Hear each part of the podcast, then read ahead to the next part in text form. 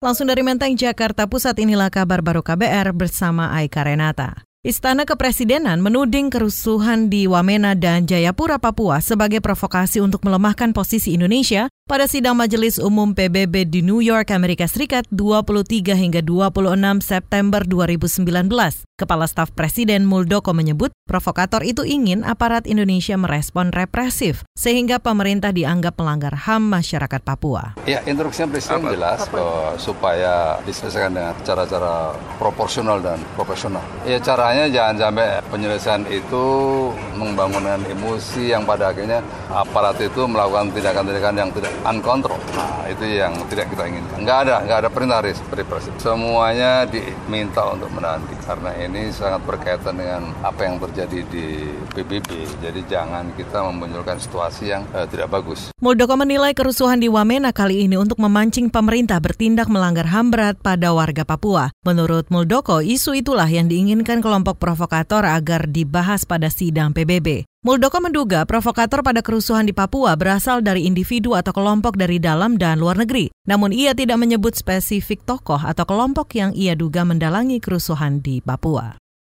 Sementara itu kita beralih bentrok yang kembali pecah antara mahasiswa dan TNI Polri di Papua berpotensi menimbulkan simpati dunia internasional. Dosen Universitas Cendrawasih, Marinus Yaung, menyebut para mahasiswa yang tergabung dalam Aliansi Masyarakat Papua AMP menginginkan perhatian dari internasional dalam sidang PBB. Kata Marinus, konflik yang terjadi hingga menimbulkan korban jiwa disebut sebagai jalan para mahasiswa untuk mendorong isu krisis kemanusiaan di Papua. Yang terjadi di Jayapura dengan di Wamena ini agendanya cuma satu, hanya untuk menjadi referensi dari materi agenda untuk dibawa dalam sidang PBB. Karena begini, PBB hanya bisa hanya bisa menarik simpati dan dukungan internasional terhadap persoalan Papua apabila terjadi krisis kemanusiaan. Karena itu didesain seperti ini agar timbul simpati dunia internasional terhadap persoalan Papua hari ini. Agendanya cuma satu, supaya ada krisis kemanusiaan, ada jatuh korban dalam jumlah yang banyak. Pengamat politik internasional dari Universitas Cendrawasih ini menerangkan konflik antara aparat keamanan dan mahasiswa berasal dari pendirian posko di Uncen oleh AMP. Konflik pecah saat aparat keamanan dari TNI Polri memulangkan masa AMP ke beberapa daerah di Papua termasuk kota Wamena.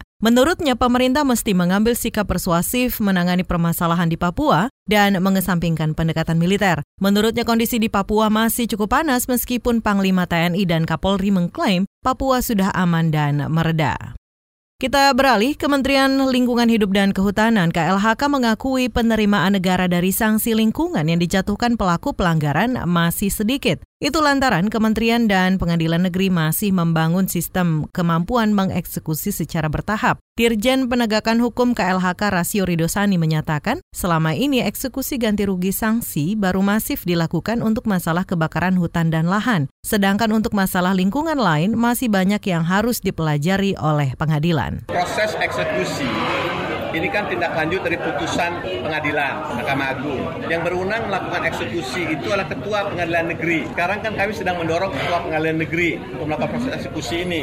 Dirjen Penegakan Hukum KLHK Rasio Ridosani membantah jika lambannya pemberian sanksi dan eksekusi kepada korporasi dikarenakan ada oknum kementerian atau pengadilan yang bermain. Ia menegaskan lambannya dan sedikitnya penerimaan ganti rugi kepada negara murni lantaran pengadilan masih harus mempelajari tiap gugatan dan permasalahan lingkungan. Kata dia dari 18 triliun lebih sanksi atau ganti rugi yang dijatuhkan, baru 400 miliar yang sudah diterima oleh negara.